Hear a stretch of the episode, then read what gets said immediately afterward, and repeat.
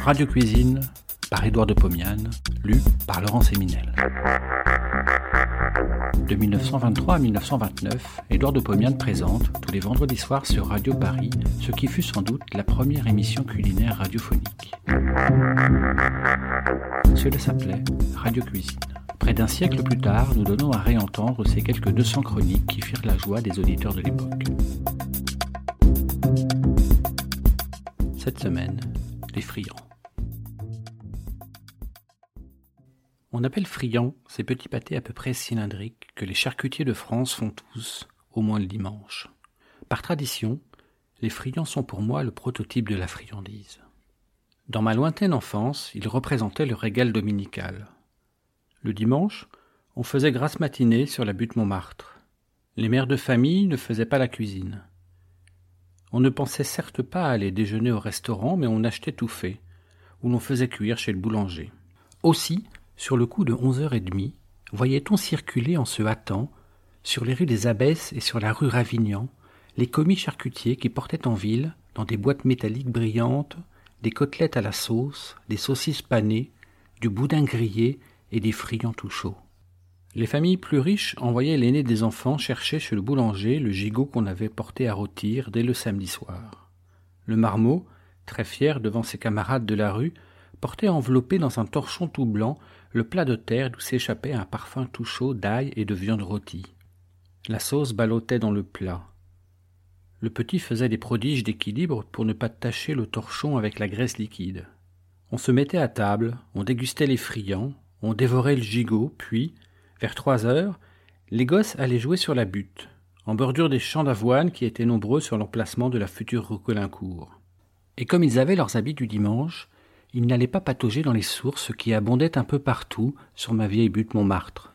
Comme mes souvenirs de jeunesse sont ma seule fortune, je continue de temps en temps à m'acheter des friands le dimanche matin.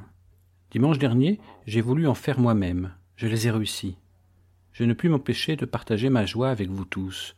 Aussi vais-je en refaire ce soir. Il me faut pour cela une pâte et une farce. La pâte feuilletée. Ce qui caractérise le feuilletage des friands, c'est qu'il est économique. C'est une pâte dans laquelle le beurre est mélangé avec de la panne de porc. Je prends donc les éléments suivants. 125 g de panne de porc sans déchets, 125 g de beurre, 250 g de farine, un demi-verre d'eau, une demi-cuillerée à café de sel. Dans une terrine, je pose la farine et le sel. J'ajoute l'eau par petites portions tout en malaxant la pâte du bout des doigts. Rapidement, la farine a absorbé l'eau. Le mélange se présente sous l'aspect d'un mastic très malléable qui colle encore un tout petit peu aux doigts. J'enveloppe dans un torchon cette pâte qui s'appelle la détrempe. Je m'occupe de la graisse. Le beurre est au frais, il est très ferme, c'est là la condition principale de la réussite. J'ai acheté 200 grammes de panne. J'enlève les membranes. Je pèse exactement 125 grammes de graisse nette de déchets. Je la passe à la machine à hacher. Je pose cette graisse sur une planche. J'ajoute le beurre. À l'aide d'une fourchette, je fais un mélange intime des deux corps gras. Le tout est très ferme, je le répète. Avec le dos d'une cuillère, j'aplatis ce mélange de façon à le transformer en une sorte de gâteau circulaire dont le diamètre est celui d'une soucoupe de tasse. Je prends la boule de pâte. Je la pose sur une planche très enfarinée. Je rabaisse au rouleau de bois et la transforme en un disque de 30 cm de diamètre à peu près. Sur ce disque, je pose le gâteau de beurre.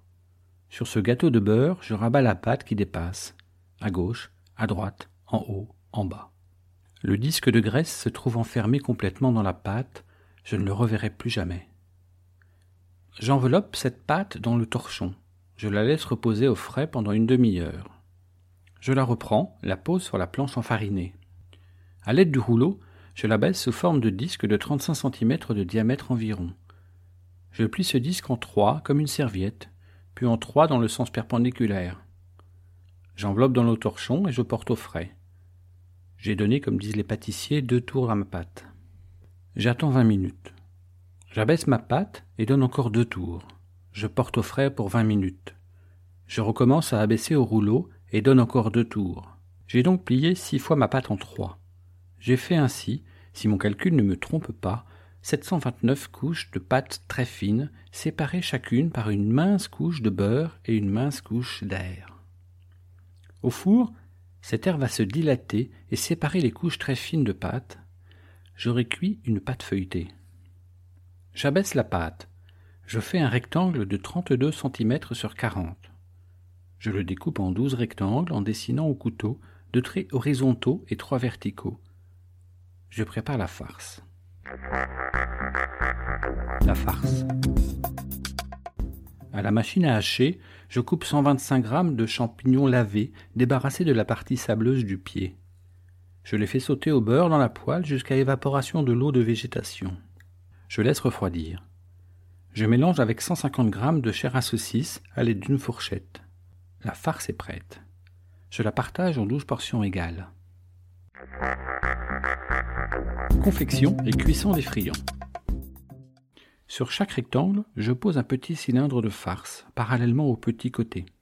Je roule le rectangle de pâte comme une cigarette, en appuyant le moins possible avec les doigts. Je mouille le bord libre de la pâte avec de l'eau à l'aide d'un pinceau.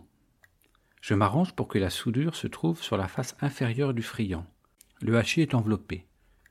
Je badigeonne la surface avec du jaune d'œuf délayé. Mon four est très chaud. Je pose les friands sur une plaque de tôle. Je porte au four. Dix minutes se passent. Oh Quelle fumée J'ouvre la fenêtre toute grande. La graisse de la chair à saucisse a coulé sur la plaque et elle grésille un peu. C'est fatal. Je regarde dans le four. Les friands ont gonflé. Je baisse un peu la flamme. J'attends encore dix minutes. J'ouvre le four. Les friands sont admirables, dorés, énormes. Je les défourne, je les pose sur un plat. Tant pis, je me laisse tenter, j'en goûte un. Je me brûle les doigts, la langue, la bouche. Vite, un coup de vin blanc, c'est exquis. Toute mon enfance est là. Hélas, tous ceux que j'ai émis en ce temps ne sont plus. Le bitume a recouvert les champs d'avoine de la butte Montmartre, et les sources se perdent quelque part sous terre.